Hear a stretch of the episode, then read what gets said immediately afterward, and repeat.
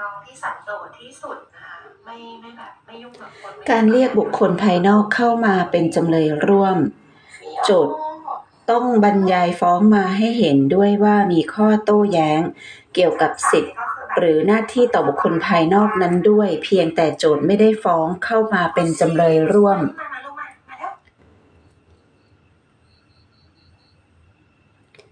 คำพิพากษาศาลฎีกาที่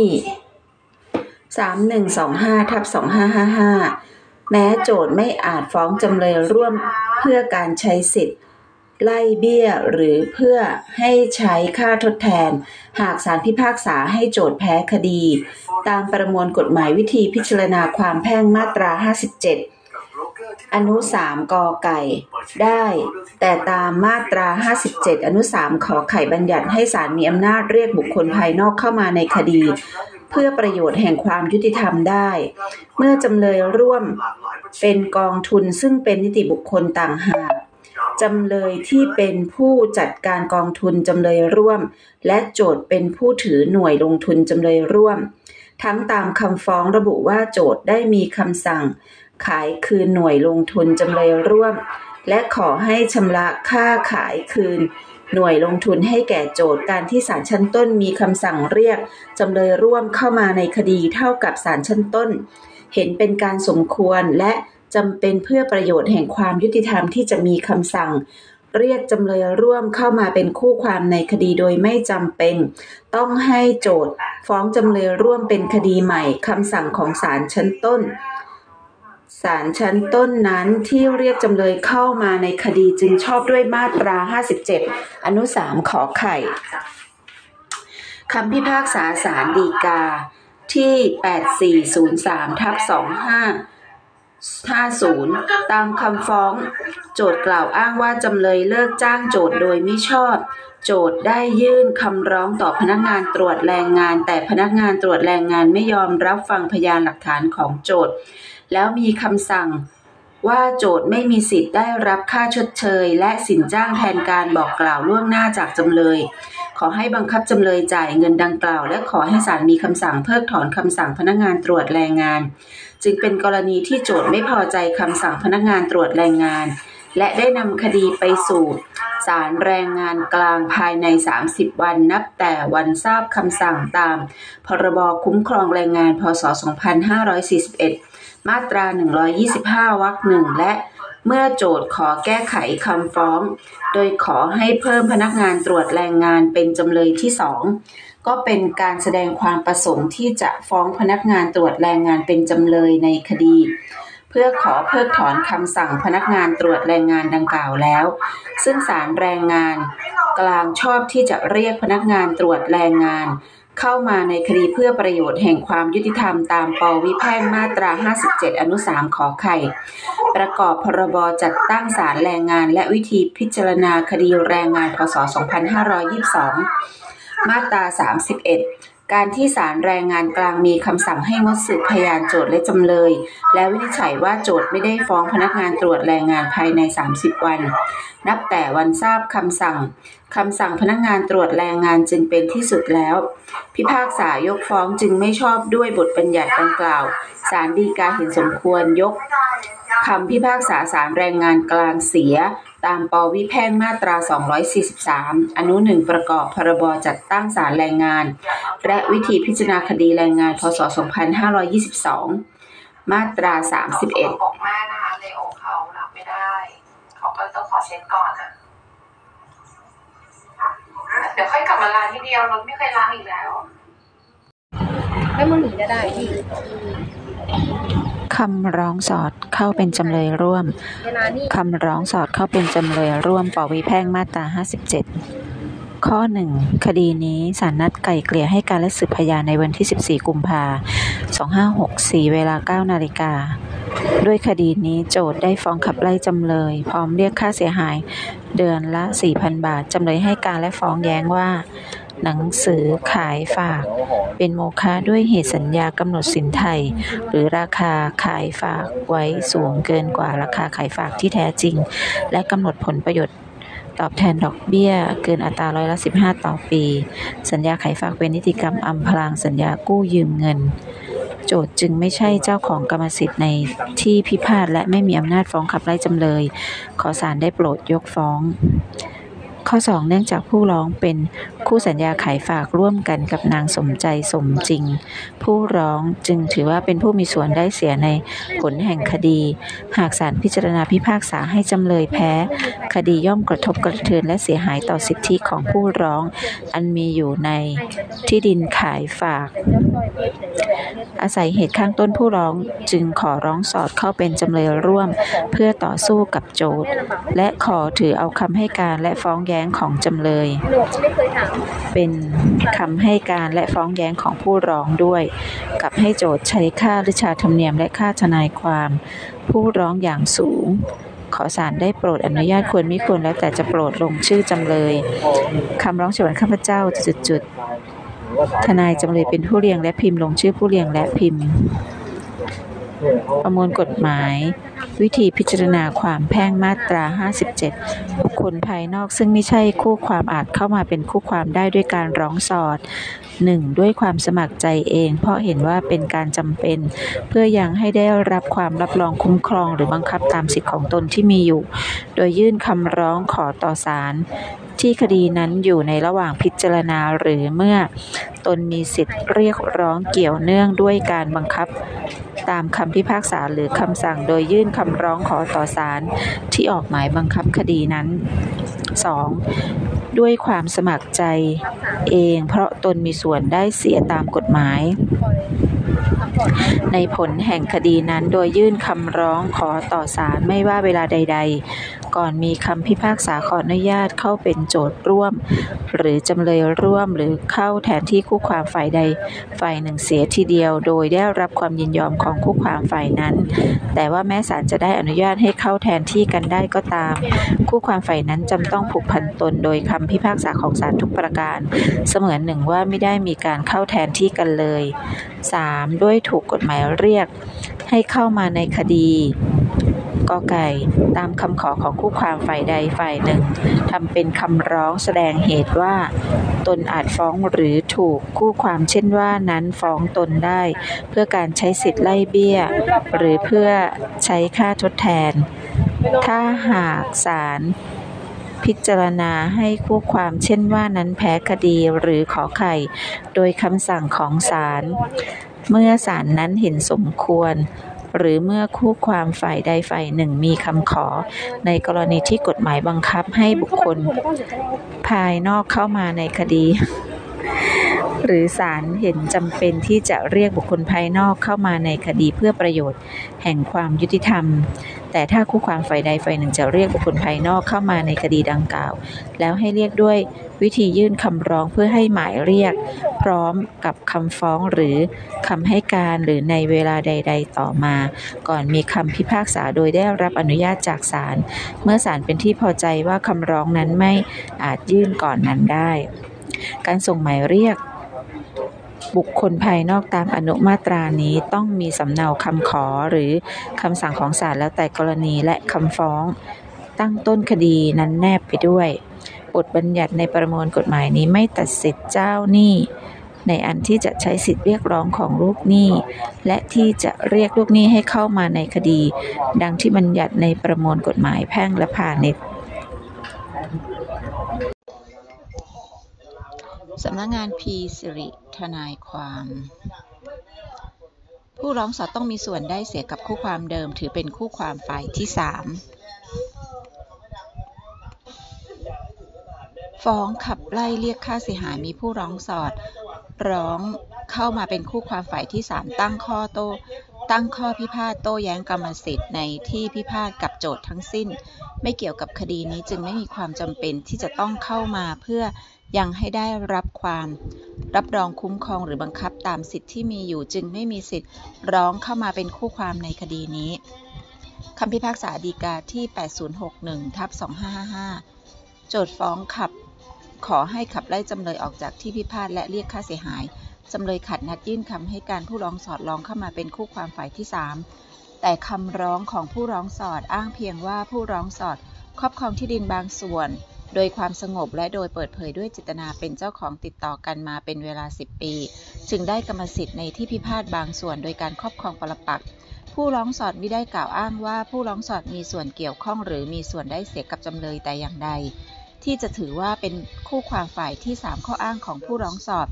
เป็นกรณีที่ผู้ร้องสอดตั้งข้อพิพาทโต้แย้งกรรมสิทธิ์ในที่พิพาทกับโจทก์ทั้งสิ้นไม่เกี่ยวกับคดีนี้ผู้ร้องสอดมีสิทธิ์ในที่พิพาทอยู่เพียงใด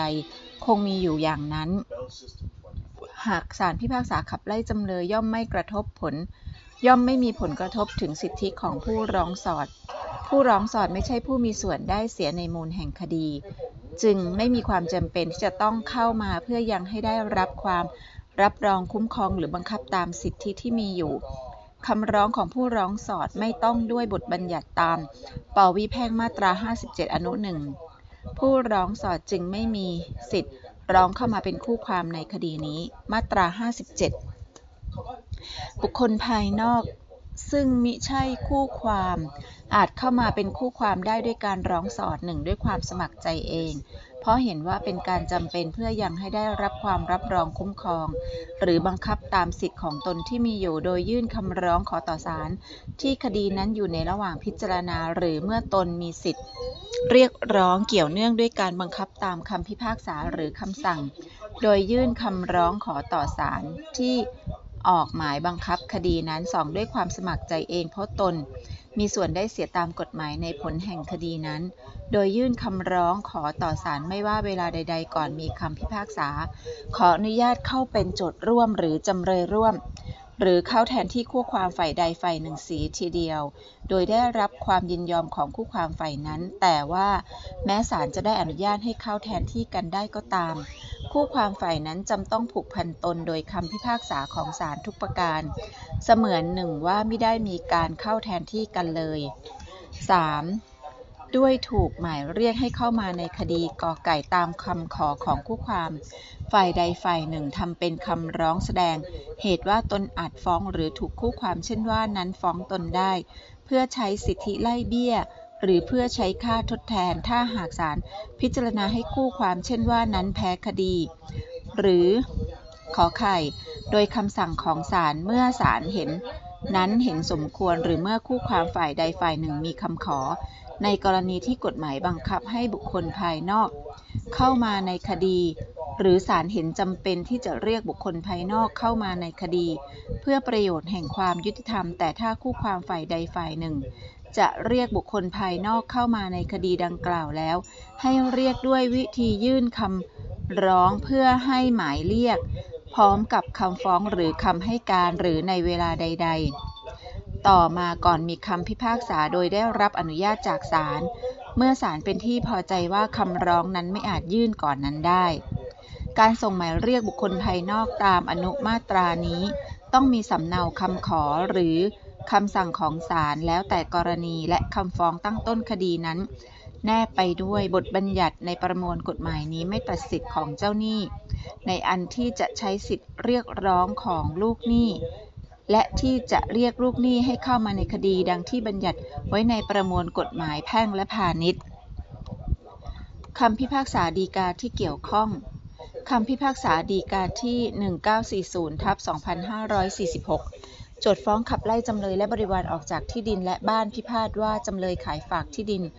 พร้อมบ้านพิพาทแก่โจทก์และพ้นกำหนดไถ่ถอนแล้วผู้ร้องยื่นคำร้องว่าผู้ร้องเป็นสามีของจำเลยจำเลยขายฝากที่ดินและบ้านพิพาทซึ่งเป็นสมรสโดยมิได้รับความยินยอมจากผู้ร้องขอให้เพิกถอนสัญญาขายฝากดังนี้แม้ศาลพิพากษาให้ขับไล่จำเลยและบริวารก็ไม่กระทบสิทธิ์ของผู้ร้องในฐานะคู่สมรสที่ยังคงมีอยู่ในกรณีการขายฝากของโจทก์จำเลยตามที่ผู้ร้องอ้างสิทธิของผู้ร้องสอดจะมีอยู่เพียงใดก็คงมีอยู่เพียงนั้นคำร้องของผู้ร้องจึงไม่ต้องด้วยประมวลกฎหมายวิธีพิจารณา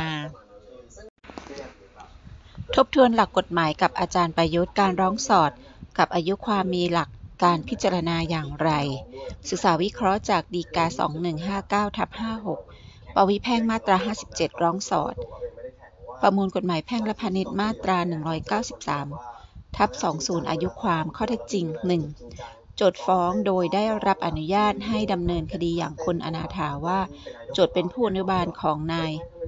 วอแหวนเมื่อวันที่1ธันวาคม2543นายวอแหวนบุตรของโจทก์ขับรถจักรยานยนต์มาตามถนนสวนผักขณะนั้นจำเลยที่1ขับรถยนต์บรรทุก6ล้อของจำเลยที่2ไปในทางการที่จ้างของจำเลยที่2ถอยหลังเพื่อเข้าโรงงานเสาเข็มแต่จำเลยที่1ประมาทเป็นเหตุให้เกิดเฉี่ยวชนกับรถที่นายวอแหวนขับจนรถได้รับความเสียหายและนายวอแหวนได้รับบาดเจ็บสาหัสกะโหลกศีรษะร้าวกระดูกคอหักต้องทุพพลภาพและพิการตลอดชีวิตโจทก์จึงฟ้องขอให้จำเลยที่1และจำเลยที่2ในฐานะนายจ้างของจำเลยที่1และให้จำเลยที่3ในฐานะผู้รับประกันภัยร่วมรับผิดต่อโจทก์เป็นเงิน4ล้านบาทเศษ2ระหว่างพิจารณาโจทก์ยื่นคำร้องขอให้เรียกห้างหุ้นส่วนจำกัดเข็มทองผลิตภัณฑ์คอนกรีตเข้ามาเป็นจำเลยร่วมโดยอ้างว่าเป็นผู้ที่ต้องร่วมรับผิดชดใช้ค่าสินไหมทดแทนกับจำเลยที่1ซึ่งศาลชั้นต้นอนุญาต 2.1 คำร้องของโจทก์เช่นนี้เป็นการดำเนินการตามปวิแพ่งมาตรา57อนุ3 2.2 ลักษณะคำร้องของโจทก์เช่นนี้ไม่ใช่คำคู่ความให้จดจำจุดนี้ด้วยดังนั้นหากศาลยกคำร้องจะเป็นคำสั่งระหว่างพิจารณา3จำเลยร่วมให้การมีสาระสำคัญว่าคดีโจทก์ขาดอายุความเนื่องจากเหตุละเมิดเกิดเมื่อวันที่1ธันวาคม2543แต่โจทก์ยื่นคำร้องขอให้เรียกจำเลยร่วมเข้ามาเมื่อวันที่29มีนาคม2545 4 คดีขึ้นสู่การพิจารณาของศาลฎีกาโดยมีปัญหาต้องวินิจฉัยตามฎีกาของโจทก์ว่าคดีระหว่างโจทก์กับจำเลยร่วมขาดอายุความหรือไม่โดยข้อเท็จจริงรับฟังเป็นยุติว่าหลังเกิดเหตุละเมิดนายว.ทุพพลภาพพิการตลอดชีวิตความรู้สึกตัวและความจำไม่ปกติไม่สามารถช่วยตัวเองได้นายว.จึงเป็นคนไร้ความสามารถไม่สามารถฟ้องคดีด้วยตนเองได้ต้องอยู่ในความอนุบาลและให้ผู้อนุบาลดำเนินคดีแทนตามปวิแพ่งมาตรา56วรรคหนึ่งและแม้ข้อเท็จจริงจะฟังว่าโจทก์ได้ทราบว่าจำเลยร่วมเป็นเจ้าของรถยนต์บรรทุก6ล้อคันเกิดเหตุและเป็นนายจ้างของจำเลยที่1หรือไม่ก็ตามแต่โจทก์ไม่สามารถจะดำเนินคดีแทนนายว.ได้จนกว่าจะมีคำสั่งศาลตั้งให้โจทก์เป็นผู้อนุบาลของนายว.เสียก่อนกรณีเช่นนี้การนับอายุความจึงต้องนับตามที่ประมวลกฎหมายแพ่งและพาณิชย์มาตรา193/20ที่บัญญัติว่าอายุความสิทธิเรียกร้องของผู้เยาว์หรือของบุคคลวิกลจริตอันศาลจะสั่งให้เป็นคนไร้ความสามารถหรือไม่ก็ตามถ้าจะครบกำหนดลงในขณะที่บุคคลดังกล่าวยังไม่บรรลุถึงความสามารถเต็มภูมิหรือในระหว่าง1ปีนับแต่วันที่บุคคลดังกล่าวไม่มีผู้แทนโดยชอบธรรมหรือผู้อนุบาลอายุความนั้นยังไม่ครบกำหนดจนกว่าจะครบ1ปีนับแต่วันที่บุคคลนั้นได้รู้ถึงความสามารถเต็มภูมิหรือโดยมีผู้แทนโดยชอบธรรมหรือผู้อนุบาลแล้วแต่กรณีแต่ถ้าอายุความสิทธิเรียกร้องนี้นั้นมีระยะเวลาน้อยกว่า1ปีก็ให้กำหนดระยะเวลาที่สั้นกว่านั้นมาใช้แทนกำหนดระยะเวลา1ปีดังกล่าวซึ่งคดีนี้นอกจากโจทก์จะฟ้องจำเลยที่1ที่2และจำเลยร่วมในฐานะส่วนตัวแล้วโจทก์ยังฟ้องในฐานะเป็นผู้อนุบาลของนายวอแหวนด้วยเมื่อนับระยะเวลานับแต่โจทก์เป็นผู้อนุบาลของนายวอแหวนตามคำสั่งศาลเมื่อวันที่21สิงหาคม2544จึงครบอายุความ1ปีในวันที่21สิงหาคม2545โจทก์ยื่นคำร้องขอให้เรียกห้างหุ้นส่วนจำกัดเข็มทองผลิตภัณฑ์คอนกรีตเข้ามาเป็นจำเลยร่วมวันที่29มีนาคม2545จึงยังไม่ครบกำหนด1ปีนับแต่โจทก์ได้รับแต่งตั้งให้เป็นผู้อนุบาลของนายวอแหวนคดีของโจทก์สำหรับจำเลยร่วมจึงไม่ขาดอายุความหมายเหตุหลักสำคัญที่จะต้องทำความเข้าใจในกรณีที่เข้ามาเป็นคู่ความในฐานะผู้ร้องสอดตามปวิแพ่งมาตรา57อนุ3การที่จะถือว่าผู้ร้องสอดถูกเข้ามาในคดีเมื่อใดนั้นต้องดูว่ายื่นคำร้องขอเรียกเข้ามาเมื่อใดหรือศาลมีคำสั่งเรียกเองเมื่อใดต้องถือว่าวันนั้นเป็นวันที่ผู้ร้องสอดถูกเรียกเข้ามาในคดี เพราะมีกรณีไปเกี่ยวข้องกับอายุความในกรณีที่ผู้ร้องสอดถูกเรียกเข้ามาในฐานะเป็นจำเลยเช่นสมมุติโจทยื่นฟ้องจำเลยวันที่1มกราคม2540ต่อมาโจทยื่นคำร้องขอเรียกก.ไก่เข้ามาเป็นจำเลยร่วมเมื่อวันที่1พฤษภาคม2540ต้องถือว่าก.ไก่ถูกฟ้องตามคำร้องขอเรียกเข้ามาเป็นจำเลยของโจทก์ในวันที่1พฤษภาคม2540เหมือนกับถูกฟ้องในวันที่1พฤษภาคม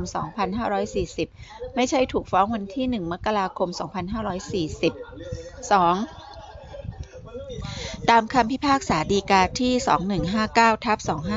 นี้ต้องถือว่าจำเลยร่วมถูกฟ้องวันที่โจทก์ขอให้ศาลหมายเรียกเข้ามาเป็นจำเลยร่วมซึ่งพ้นระยะเวลา1ปีนับแต่วันเกิดการละเมิดแล้วแต่คดีนี้เป็นกรณีพิเศษเฉพาะเรื่องเพราะเป็นการนับอายุความ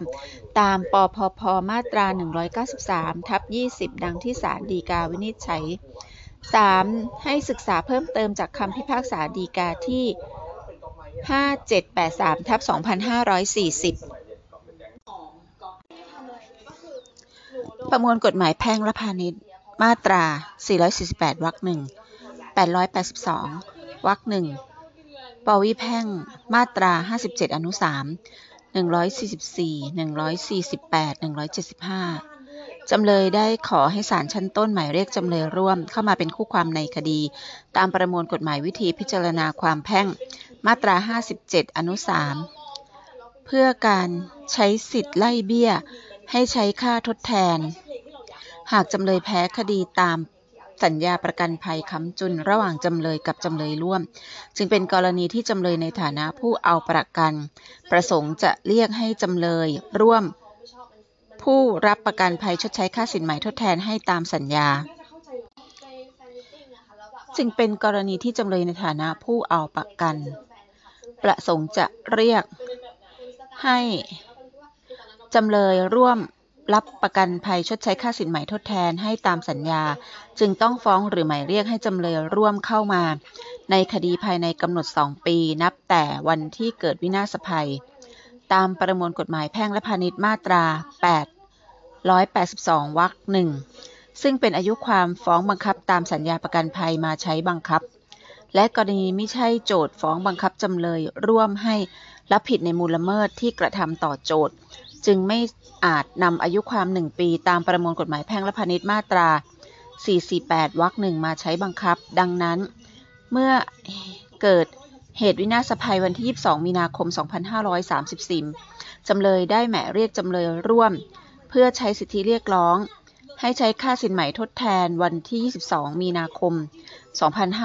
2536ภายในกำหนด2ปีคดีของจำเลยย่อมไม่ขาดอายุความ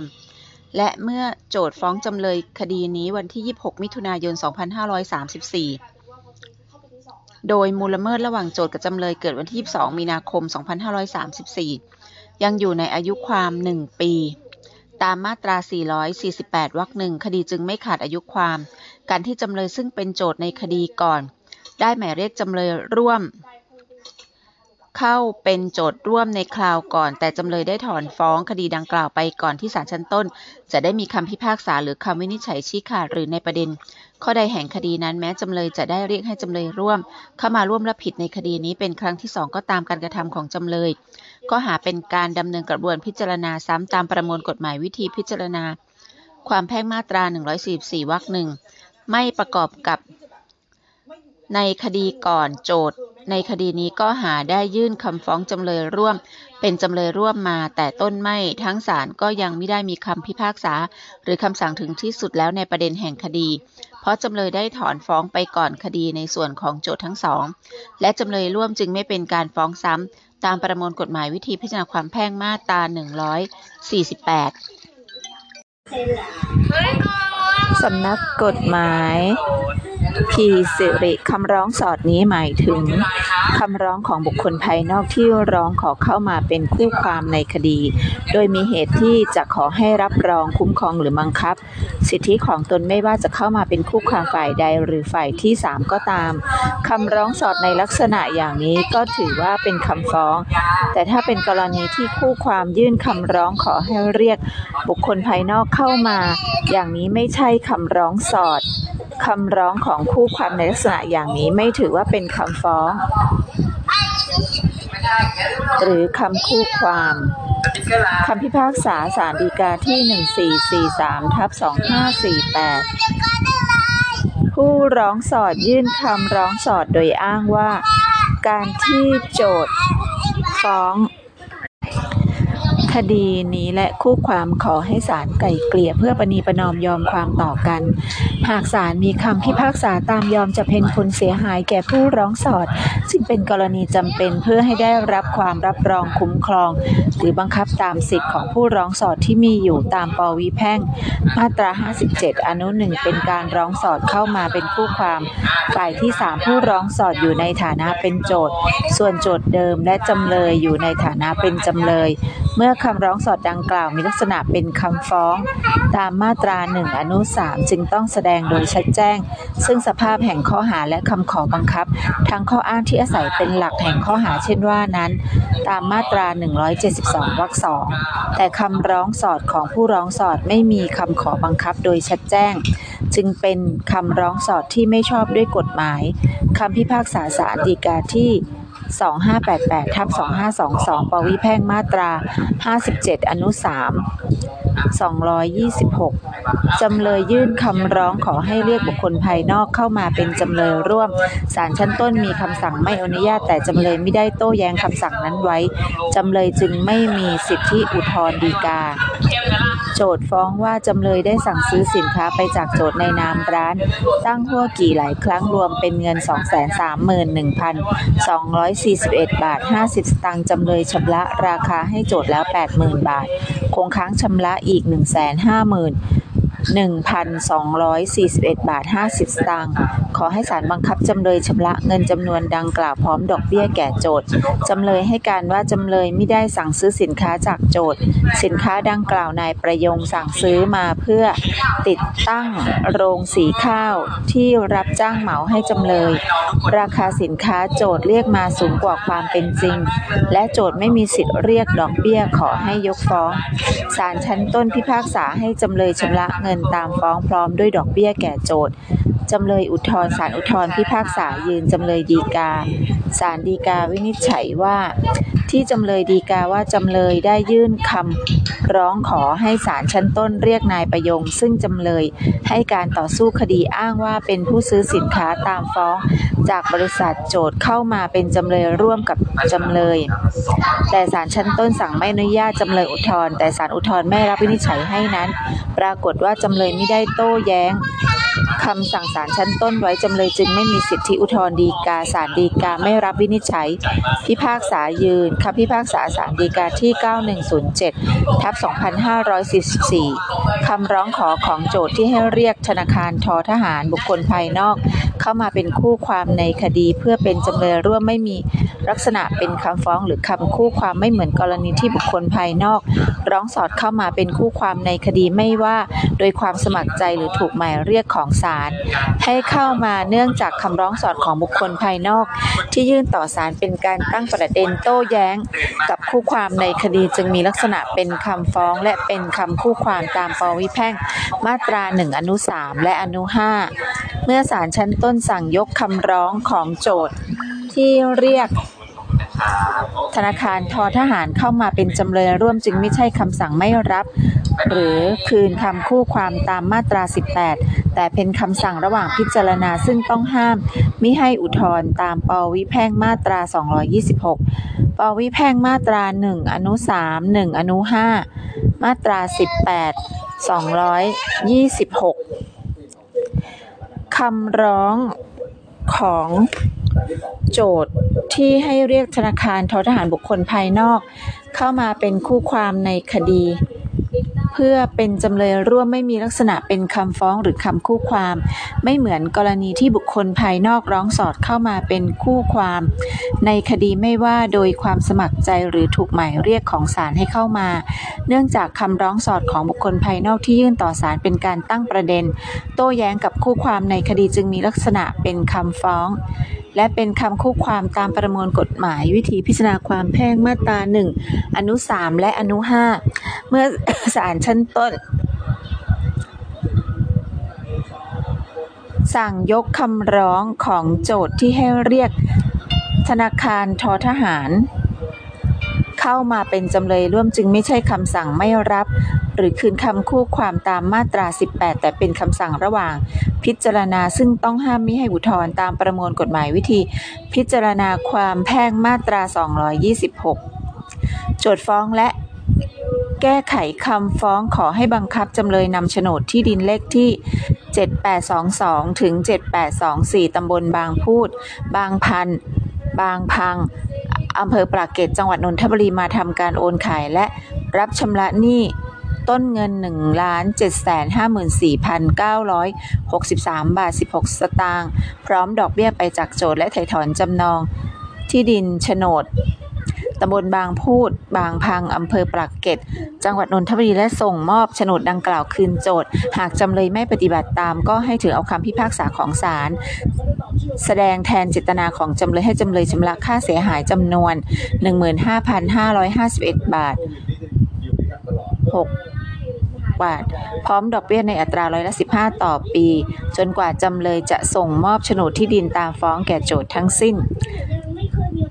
จำเลยยื่นคำให้การต่อสู้คดีศาลชั้นต้นได้ทำการชี้2สถานเมื่อวันที่1เมษายน2540โดยกำหนดให้โจทก์นำพยานเข้าสืบก่อนแต่คดียังไม่มีการสืบพยานโจทก์เพราะมีเหตุจำเป็นที่ศาลต้องเลื่อนการพิจารณาคดีมาโดยตลอดจนถึงวันที่22กุมภาพันธ์2542โจทก์ยื่นคำร้องต่อศาลชั้นต้นรวม3ฉบับคือฉบับแรกคำร้องขอแก้ไขคำฟ้องในส่วนคำขอท้ายฟ้องในข้อ1บรรทัดที่3เกี่ยวกับจำนวนโฉนดที่ดินขอให้บังคับจำเลยไถ่ถอนจำนองและส่งมอบคืนโจทก์ลดจำนวนลงเหลือ19แปลงและขอให้บังคับจำเลยนำต้นฉบับโฉนดที่ดินที่จำเลยยึดถือไว้ทั้งหมดมาวางต่อศาลเพื่อเป็นการคุ้มครองสิทธิ์ของโจทก์ในระหว่างการพิจารณาฉบับที่2คำร้องแก้ไขคำฟ้องว่าโจทก์เพิ่งทราบภายหลังว่าธนาคารจำกัดมหาชนเป็นผู้รับโอนสิทธิและหน้าที่บรรดาตลอดจนบรรดาหนี้สินภาระผูกพันของจำเลยที่มีอยู่กับโจทก์จึงขอแก้ไขเพิ่มเติมคำขอให้บังคับจำเลยและธนาคารไทยธนาคารจำกัดมหาชนร่วมกันหรือแทนกันชดใช้ค่าเสียหายเป็นเงินประมาณ50ล้านบาทพร้อมดอกเบี้ยในอัตราร้อยละ 7.5 ต่อปีให้แก่โจทก์ให้ธนาคารไทยธนาคารจำกัดมหาชนเข้ามาเป็นจำเลยร่วมและให้จำเลยกับจำเลยร่วมส่งมอบโฉนดที่ดินรวม20แปลงคืนโจทก์ฉบับที่3คำร้องขอให้ศาลชั้นต้นมีคำสั่งออกหมายเรียกธนาคารไทยธนาคารจำกัดมหาชนเข้ามาเป็นจำเลยร่วมศาลชั้นต้นมีคำสั่งในรายงานกระบวนพิจารณาลงวันที่15มีนาคม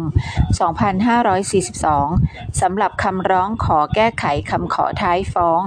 จากเดิมซึ่งมีอยู่36แปลงโดยให้ลดเหลือเพียง19แปลงตามคำร้องลงวันที่22กุมภาพันธ์2542ข้อ3และข้อ4เป็นการแก้ไขเล็กน้อยอนุญาตให้โจทก์แก้ไขคำฟ้องได้ส่วนคำร้องตามข้อ5ศาลอ่านแล้วไม่เข้าใจความประสงค์ของโจทก์จึงให้โจทก์ยื่นคำร้องเกี่ยวกับการแก้ไขคำฟ้องข้อ5ต่อศาลภายใน7วันสำหรับคำร้องขอแก้ไขคำฟ้องและคำร้องสอดโดยขอให้ธนาคารไทยธนาคารจำกัดมหาชนร่วมรับผิดกับจำเลยนั้นเห็นว่าธนาคารไทยธนาคารจำกัดมหาชนเป็นผู้รับโอนทรัพย์สินและหนี้สินของจำเลยตามประกาศกระทรวงการคลังและพระราชกำหนดแก้ไขเพิ่มเติมพระราชบัญญัติการประกอบธุรกิจเงินทุนธุรกิจหลักทรัพย์และธุรกิจเครดิตฟรองเซียพ.ศ. 2522ฉบับที่3และพระราชกำหนดแก้ไขเพิ่มเติมพระราชบัญญัติการธนาคารพาณิชย์พ.ศ. 2505ฉบับที่4พ.ศ. 2541อยู่แล้วความรับผิดจึงตกอยู่แก่บุคคลคนเดียวกันซึ่งหากโจทก์ชนะคดีก็สามารถบังคับคดีแก่จำเลยได้อยู่แล้วจึงไม่อนุญาตให้โจทก์แก้ไขคำฟ้องและคำร้องสอดขอให้เรียกธนาคารไทยธนาคารจำกัดมหาชนเข้ามาเป็นจำเลยร่วมอีกให้ยกคำร้องค่าคำร้องเป็นพับวันที่7เมษายน2542โจทก์ยื่นอุทธรณ์คำสั่งของศาลชั้นต้นศาลชั้นต้นสั่งอุทธรณ์ของโจทก์ว่าให้รับอุทธรณ์ของโจทก์เฉพาะข้อ5โต้แย้งคำสั่งของศาลชั้นต้นที่มีคำสั่งให้โจทก์ทำคำร้องขอแก้ไขคำฟ้องในข้อ5มายื่นใหม่และข้อ7โต้แย้งคำสั่งศาลชั้นต้นที่ให้ยกคำร้องขอแก้ไขคำฟ้องและคำร้องที่ขอให้เรียกธนาคารไทย ธนาคารจำกัดมหาชนเข้ามาเป็นจำเลยร่วมส่วนอุทธรณ์ข้อ3โต้แย้งคำสั่งของศาลชั้นต้นที่มีคำสั่งอนุญาตให้โจทก์แก้ไขคำฟ้องว่าไม่ชัดแจ้งเป็นการอุทธรณ์คำสั่งระหว่างพิจารณาตามประมวลกฎหมายวิธีพิจารณาความแพ่งมาตรา226อนุ2จึงไม่รับวันที่20เมษายน2542โจทก์ยื่นคำร้องอุทธรณ์คำสั่งศาลชั้นต้นที่สั่งไม่รับอุทธรณ์ของโจทก์ศาลชั้นต้นสั่งคำร้องอุทธรณ์คำสั่งของโจทก์ว่าเนื่องจากศาลชั้นต้นมีคำสั่งไม่รับอุทธรณ์เฉพาะข้อ3ส่วนข้อ5และข้อ7ศาลได้มีคำสั่งให้รับอุทธรณ์ไว้แล้วการที่โจทก์ยื่นอุทธรณ์ศาลไม่รับอุทธรณ์ทุกข้อจึงไม่ถูกต้องให้โจทก์ทำคำร้องอุทธรณ์คำสั่งไม่รับอุทธรณ์ขึ้นมาใหม่ภายใน7วันปรากฏว่าโจทก์ไม่ได้ทำคำร้องอุทธรณ์คำสั่งฉบับใหม่มายื่นต่อศาลภายในกำหนดศาลชั้นต้นจึงมีคำสั่งไม่รับคำร้องอุทธรณ์คำสั่งของโจทก์ดังกล่าวต่อมาวันที่7มิถุนายน2542โจทก์ยื่นคำร้องขอให้ศาลชั้นต้นออกหมายเรียกธนาคารไทยธนาคารจำกัดมหาชนเข้ามาเป็นจำเลยร่วมศาลชั้นต้นมีคำสั่งในวันเดียวกันว่าไม่มีเหตุเปลี่ยนแปลงคำสั่งเดิมให้ยกคำร้องโจทก์อุทธรณ์คำสั่งศาลอุทธรณ์ภาค1วินิจฉัยว่าตามคำร้องขอแก้ไขเพิ่มเติมคำฟ้องของโจทก์ที่ศาลชั้นต้นอ่านไม่เข้าใจและให้โจทก์ไปทำมาใหม่นั้นพอเข้าใจได้ว่าโจทก์ขอให้ศาลมีคำสั่งให้บังคับจำเลยนำโฉนดที่ดินพิพาททั้งหมดมาวางต่อศาลเพื่อคุ้มครองประโยชน์ของโจทก์ในระหว่างพิจารณาหรือเพื่อบังคับตามคำพิพากษาเป็นกรณีตามประมวลกฎหมายวิธีพิจารณาความแพ่งมาตรา264วรรค1ไม่ใช่กรณีที่โจทก์จะขอเพิ่มเติมฟ้องเดิมให้บริบูรณ์ตามมาตรา179อนุ2ส่วนคำร้องขอแก้ไขเพิ่มเติมคำฟ้องที่ขอให้เรียกธนาคารไทยธนาคารจำกัดมหาชนเข้ามาเป็นจำเลยร่วมนั้นเป็นการฟ้องบุคคลอื่นเป็นจำเลยเพิ่มเข้ามาในคดีไม่ใช่กรณีขอแก้ไขเพิ่มเติมคำฟ้องตามมาตรา179ที่ศาลชั้นต้นมีคำสั่งยกคำร้องดังกล่าวศาลอุทธรณ์ภาค1เห็นพ้องด้วยในผลส่วนคำขอให้เรียกบุคคลภายนอกเข้ามาในคดีไม่ใช่คำคู่ความคำสั่งของศาลชั้นต้นที่ให้ยกคำร้องขอดังกล่าวจึงเป็นคำสั่งระหว่างพิจารณาซึ่งต้องห้ามมิให้อุทธรณ์ตามประมวลกฎหมายวิธีพิจารณาความแพ่งมาตรา226อนุ1ศาลอุทธรณ์ภาค1ไม่รับวินิจฉัยพิพากษายืนโจทก์ฎีกาศาลฎีกาวินิจฉัยว่าโจทก์ฎีกาในข้อต่อมาว่าโจทก์ยื่นคำร้องสอดขอให้เรียกธนาคารไทยจำกัดมหาชนเข้ามาเป็นจำเลยร่วมซึ่งถือว่าเป็นคำคู่ความเมื่อศาลชั้นต้นสั่งยกคำร้องสอดของโจทก์จึงมีผลเป็นการสั่งไม่รับคำคู่ความโจทก์จึงมีสิทธิอุทธรณ์คำสั่งของศาลชั้นต้นดังกล่าวได้ทันทีที่ศาลอุทธรณ์ภาค1วินิจฉัยว่าคำสั่งของศาลชั้นต้นที่ให้ยกคำร้องสอดของโจทก์เป็นคำสั่งระหว่างพิจารณาต้องห้ามอุทธรณ์และไม่รับวินิจฉัยอุทธรณ์ของโจทก์ในข้อนี้จึงไม่ถูกต้องนั้นเห็นว่าการที่โจทก์ซึ่งเป็นคู่ความในคดีนี้ยื่นคำร้องขอให้เรียกธนาคารไทยธนาคารจำกัดมหาชนซึ่งเป็นบุคคลภายนอกให้เข้ามาเป็นคู่ความในคดีคือเป็นจำเลยร่วมคำร้องของโจทก์ดังกล่าวไม่มีลักษณะเป็นคำฟ้องหรือคำคู่ความไม่เหมือนกับกรณีที่บุคคลภายนอกร้องสอดเข้ามาเป็นคู่ความในคดีไม่ว่าโดยการความสมัครใจหรือถูกหมายเรียกของศาลให้เข้ามาคำร้องสอดของบุคคลภายนอกที่ยื่นต่อศาลเป็นการตั้งประเด็นโต้แย้งกับคู่ความในคดีจึงมีลักษณะเป็นคำฟ้องและเป็นคำคู่ความตามประมวลกฎหมายวิธีพิจารณาความแพ่งมาตรา1อนุ3และอนุ5ดังนั้นเมื่อศาลชั้นต้นสั่งยกคำร้องของโจทก์ที่ขอให้เรียกธนาคารไทยธนาคารจำกัดมหาชนเข้ามาเป็นจำเลยร่วมจึงไม่ใช่คำสั่งไม่รับหรือคืนคำคู่ความตามมาตรา18แต่เป็นคำสั่งระหว่างพิจารณาซึ่งต้องห้ามมิให้อุทธรณ์ตามประมวลกฎหมายวิธีพิจารณาความแพ่งมาตรา226ที่ศาลอุทธรณ์ภาค1ไม่รับวินิจฉัยอุทธรณ์ของโจทก์ในข้อนี้จึงชอบแล้วอันหนึ่งที่โจทก์ฎีกาขอให้หมายเรียกธนาคารไทยธนาคารจำกัดมหาชนเข้ามาเป็นจำเลยร่วมนั้นเมื่อศาลอุทธรณ์ภาค1ไม่รับวินิจฉัยอุทธรณ์ของโจทก์ในปัญหาข้อนี้จึงถือว่าปัญหาข้อนี้ไม่ได้ยกขึ้นว่ากันมาแล้วโดยชอบในศาลอุทธรณ์ภาค1ต้องห้ามมิให้ฎีกาตามประมวลกฎหมายวิธีพิจารณาความแพ่งมาตรา249วรรค1ศาลฎีกาไม่รับวินิจฉัยให้คำพิพากษายืนทุกเลคเชอร์กฎหมายสถาบันกฎหมายโอห์มส์ลอว์ การร้องสอดปวิแพ่งมาตรา57ความแตกต่างของแต่ละอนุมาตราการเข้ามาเป็นคู่ความในคดีนั้นนอกจากจะเข้ามาเป็นคู่ความในคดีตั้งแต่เวลาเริ่มต้นการเสนอคดีต่อศาลแล้วยังสามารถเข้ามาเป็นคู่ความในคดีภายหลังจากที่เสนอคดีต่อศาลไปแล้วก็ได้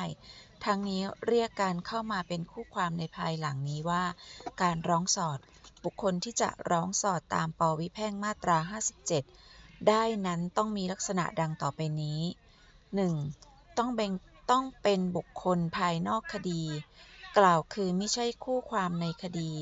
การพิจารณาว่าบุคคลใดเป็นบุคคลภายนอกคดีนั้นให้พิจารณาขณะยื่นคำร้องสอดทั้งนี้แม้ว่าบุคคลดังกล่าวจะเคยเป็นคู่ความในคดีมาตั้งแต่เริ่มต้นการเสนอคดีเช่นเป็นโจทย์ร่วมหรือเป็นจำเลยร่วมแต่ภายหลังศาลได้มีการสั่งจำหน่ายคดีสำหรับบุคคลดังกล่าวออกไปหรือโจทย์ทิ้งฟ้องหรือถอนฟ้องจำเลยบางคนบุคคลดังกล่าวก็มีฐานะเป็นบุคคลภายนอกคดีอันสามารถทำการร้องสอดเข้ามาเป็นคู่ความในคดีอีกครั้งหนึ่งได้ 2. การร้องสอดเข้ามาได้ในศาลชั้นต้นเท่านั้นการร้องสอดตามปวิแพ่งมาตรา57นั้นสามารถกระทำได้2วิธีคือ 1. การยื่นคำร้องขอร้องสอดเข้ามาในคดีโดยสมัครใจมาตรา57อนุ1และอนุ2 2. การถูกศาลหมายเรียกให้เข้ามาเป็นคู่ความในคดีมาตรา57อนุ3มาตรา57อนุ1ด้วยความสมัครใจเองเพราะเห็นว่าเป็นการจำเป็นเพื่อยังให้ได้รับความรับรองคุ้มครองหรือบังคับตามสิทธิของตนที่มีอยู่โดยยื่นคำร้องขอต่อศาลที่คดีนั้นอยู่ในระหว่างพิจารณาหรือเมื่อตนมีสิทธิเรียกร้องเกี่ยวเนื่องด้วยการบังคับตามคำพิพากษาหรือคำสั่งโดยยื่นคำร้องขอต่อศาลที่ออกหมายบังคับคดีนั้นการร้องสอดตามมาตรา57อนุ1ซึ่งเป็นการร้องสอดโดยสมัครใจนั้นกำหนดให้สามารถขอร้องสอดได้2ระยะเวลาดังต่อไปนี้ระหว่างพิจารณาการขอร้องสอดโดยสมัครใจตามมาตรา57อนุ1ในระหว่างพิจารณานั้นก็เพราะบุคคลที่ร้องสอดเห็นว่าการเป็นการจำเป็นเพื่อยังให้ได้รับความรับรองคุ้มครองหรือบังคับตามสิทธิของตนที่มีอยู่กล่าวคือผู้ร้องสอดเห็นว่าโจทย์และจำเลยในคดีนั้นโต้แย้งสิทธิของตนตามมาตรา55ดังนั้นแล้วบุคคลที่ร้องสอดเข้ามาจึงมีฐานะเป็นคู่ความฝ่ายที่3อันเป็นการเข้ามาในคดีอย่างคดีมีข้อพิพาทต่อทั้งโจทย์เดิมและจำเลยเดิมฎีกา 4419/2556 ที่ดินทั้ง2แปลงที่ผู้ร้องสอดอ้างว่าโจทย์นำรังวัดทำแผนที่พิพาทรุกล้ำเป็นที่ดินแปลงเดียวกับที่ดินที่โจทย์กับจำเลยพิพาทกันจึงต้องด้วยปวิแพ่งมาตรา57อนุ1ในอันที่ผู้ร้องสอดทั้งสองจะเข้ามาเป็นคู่ความฝ่ายที่3ในคดีนี้เพื่อยังให้ได้รับความรับรองคุ้มครองหรือบังคับตามสิทธิของตนที่มีอยู่ผู้ร้องสอดทั้งสองจึงมีอำนาจร้องสอดและโดยผลของมาตรา58วรรค1ผู้ร้องสอดทั้งสองจึงมีสิทธิเสมือนหนึ่งว่าตนได้ฟ้องหรือถูกฟ้องเป็นคดีเรื่องใหม่ในชั้นบังคับคดีการร้องสอดโดยสมัครใจตามมาตรา57อนุ1ในชั้นบังคับคดีนั้นก็เพราะบุคคลที่ร้องสอดเห็นว่าเพราะตนมีสิทธิเรียกร้องเกี่ยวเนื่องด้วยการบังคับตามคำพิพากษาหรือคำสั่งกล่าวคือผู้ร้องสอดเห็นว่าตนมีสิทธิในทรัพย์ที่ทำการบังคับคดีอยู่ก่อนคู่ความอื่นในคดีเดิมจึงทำการยื่นคำร้องสอดเข้ามาเพื่อบังคับสิทธิของตนที่มีอยู่เหนือทรัพย์ที่จะทำการบังคับคดีฎีกา 3726/2553 ผู้ร้องเป็นเจ้าของกรรมสิทธิ์รวมที่ดินกับจำเลยซึ่งตกเป็นภาระจำยอมและถูกบังคับคดีในคดีนี้เมื่อการบังคับคดีมี ปัญหาอันเนื่องจากโจทก์และจำเลยแปลความคำพิพากษาแตกต่างกันจำเลยและผู้ร้องเห็นว่าการบังคับคดีไม่ถูกต้องตามคำพิพากษาทำให้จำเลยและผู้ร้องเสียหายผู้ร้องย่อมใช้สิทธิ์ร้องสอดเข้ามาเป็นคู่ความได้ตามปวิแพ่งมาตรา57อนุ1มาตรา57อนุ2ด้วยความสมัครใจเองเพราะตนมีส่วนได้เสียตามกฎหมายในผลแห่งคดีนั้นโดยยื่นคำร้องขอต่อศาลไม่ว่าเวลาใดๆก่อนมีคำพิพากษาขออนุญาตเข้าเป็น1โจทก์ร่วมหรือจำเลยร่วมหรือ3เข้าแทนที่คู่ความฝ่ายใดฝ่ายหนึ่งเสียทีเดียวโดยได้รับความยินยอมของคู่ความฝ่ายนั้นแต่ว่าแม้ศาลจะได้อนุญาตให้เข้าแทนที่กันได้ก็ตามคู่ความฝ่ายนั้นจำต้องผูกพันตนโดยคำพิพากษาของศาลทุกประการเสมือนหนึ่งว่าไม่ได้มีการเข้าแทนที่กันเลยการร้องสอดเข้ามาเป็นคู่ความโดยสมัครใจ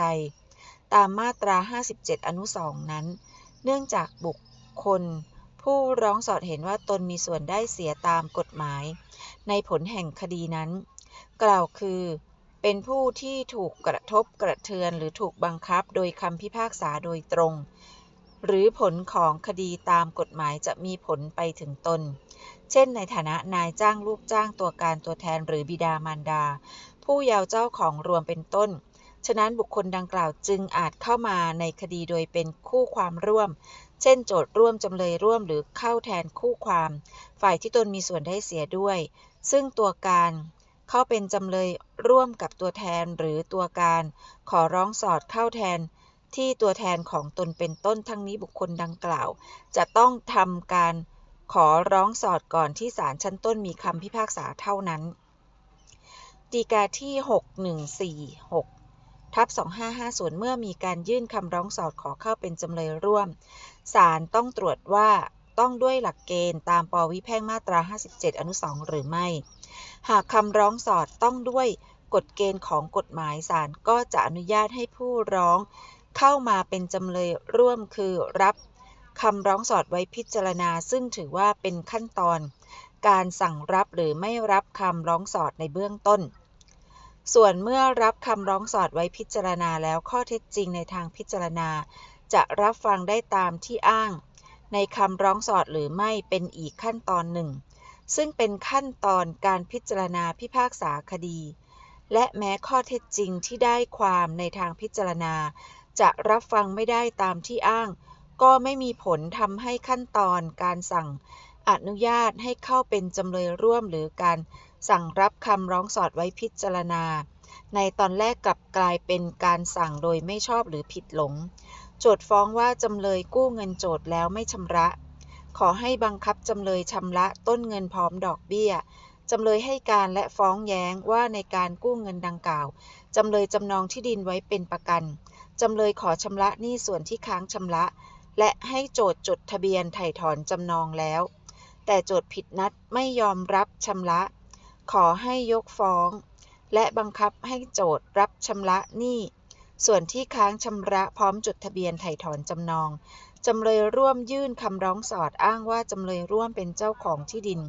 ที่จำนองเป็นประกันหนี้จำเลยเป็นผู้มีส่วนได้เสียในผลแห่งคดีในอันที่จะให้โจทก์จดทะเบียนไถ่ถอนจำนองที่ดินเมื่อจำเลยชำระหนี้ให้แก่โจทก์และขอถือเอาคำให้การและฟ้องแย้งของจำเลยเป็นของจำเลยร่วมด้วยคำร้องสอดของจำเลยร่วมต้องด้วยหลักเกณฑ์ตามปวิแพ่งมาตรา57อนุ2ชอบที่จะรับคำร้องสอดไว้พิจารณามาตรา57อนุ3ด้วยถูกหมายเรียกให้เข้ามาในคดีก.ไก่กรณีคู่ความร้องต่อศาลให้เรียกบุคคลภายนอกเข้ามาในคดีการที่คู่ความในคดีร้องต่อศาลให้เรียกบุคคลภายนอกเข้ามาในคดีนั้นก็เนื่องจากตนเองอาจฟ้องหรือถูกคู่ความเช่นว่านั้นฟ้องตนได้เพื่อการใช้สิทธิ์ไล่เบี้ยหรือเพื่อใช้ค่าทดแทนถ้าหากศาลพิจารณาให้คู่ความเช่นว่านั้นแพ้คดีกล่าวคือคู่ความเห็นว่าหากตนแพ้คดีตนสามารถไล่เบี้ยบุคคลภายนอกได้เช่นตัวแทน ให้ศาลหมายเรียกตัวการเข้ามาในคดีผู้ค้ำประกันให้ศาลหมายเรียกลูกหนี้ชั้นต้นเข้ามาในคดีเป็นต้นฎีกา 7556/2547 รถยนต์ที่เช่าซื้อตามสัญญาเช่าซื้อและรถยนต์ที่เอาประกันภัยตามสัญญาประกันภัยเป็นรถยนต์คันเดียวกันและสิทธิเรียกร้องตามสัญญาทั้งสองเกิดจากการสูญหายของรถยนต์คันเดียวกันเมื่อรถยนต์ที่เช่าซื้อซึ่งจำเลยที่หนึ่งเอาประกันภัยไว้แก่จำเลยร่วมสูญหายจำเลยทั้งสามจึงมีสิทธิ์ขอให้ศาลหมายเรียกจำเลยร่วมเข้ามาเป็นคู่ความในคดีเพื่อให้จำเลยร่วมรับผิดต่อโจทย์ตามสัญญาประกันภัยร่วมกันกับจำเลยที่หนึ่งซึ่งเป็นไปโดยผลของกฎหมายตามป.วิแพ่งมาตรา57อนุ3ก.ไก่โดยโจทย์ไม่จำต้องฟ้องจำเลยร่วมเป็นจำเลยในคดีนี้และไม่จำต้องเป็นคู่สัญญาหรือมีนิติสัมพันธ์กับจำเลยร่วมแต่อย่างใดขอไข่กรณีศาลมีคำสั่งเรียกบุคคลภายนอกเข้ามาในคดีเองหรือคู่ความมีคำขอให้ศาลเรียกเข้ามาเพื่อประโยชน์แห่งความยุติธรรมการที่ศาลมีคำสั่งเรียกบุคคลภายนอกเข้ามาในคดีเองนั้นอาจเป็นเพราะมีคู่ความร้องขอต่อศาลหรือศาลเห็นสมควรหรือเห็นจำเป็นที่จะเรียกเข้ามาในคดีเพื่อประโยชน์แห่งความยุติธรรมกล่าวคือศาลเห็นว่าการเรียกบุคคลภายนอกเข้ามาในคดีนั้นจะทำให้การพิจารณาคดีเป็นไปโดยสะดวกและยุติธรรมฎีกาที่42145/2552ตามป.วิแพ่งมาตรา57อนุ3ขอไข่บัญญัติให้ศาลมีอำนาจเรียกบุคคลภายนอกให้เข้ามาในคดีเพื่อประโยชน์แห่งความยุติธรรมได้เมื่อความปรากฏแก่ศาลว่าจำเลยร่วมซึ่งเป็นหน่วยงานของรัฐต้องรับผิดต่อผู้เสียหายในผลแห่งละเมิดที่เจ้าหน้าที่ของตนได้กระทำการปฏิบัติหน้าที่ตามพ.ร.บ.ความรับผิดทางละเมิดของเจ้าหน้าที่พ.ศ. 2539มาตรา5วรรค1ดังนั้นการที่ศาลชั้นต้นเห็นเป็นการสมควรและเป็นการจำเป็นเพื่อประโยชน์แห่งความยุติธรรมย่อมมีคำสั่งเรียกจำเลยร่วมเข้ามาในคดีตามที่โจทก์ร้องขอตามป.วิแพ่งมาตรา57อนุ3ขอไข่ได้ไม่จำเป็นต้องให้โจทก์ฟ้องจำเลยร่วมเป็นคดีใหม่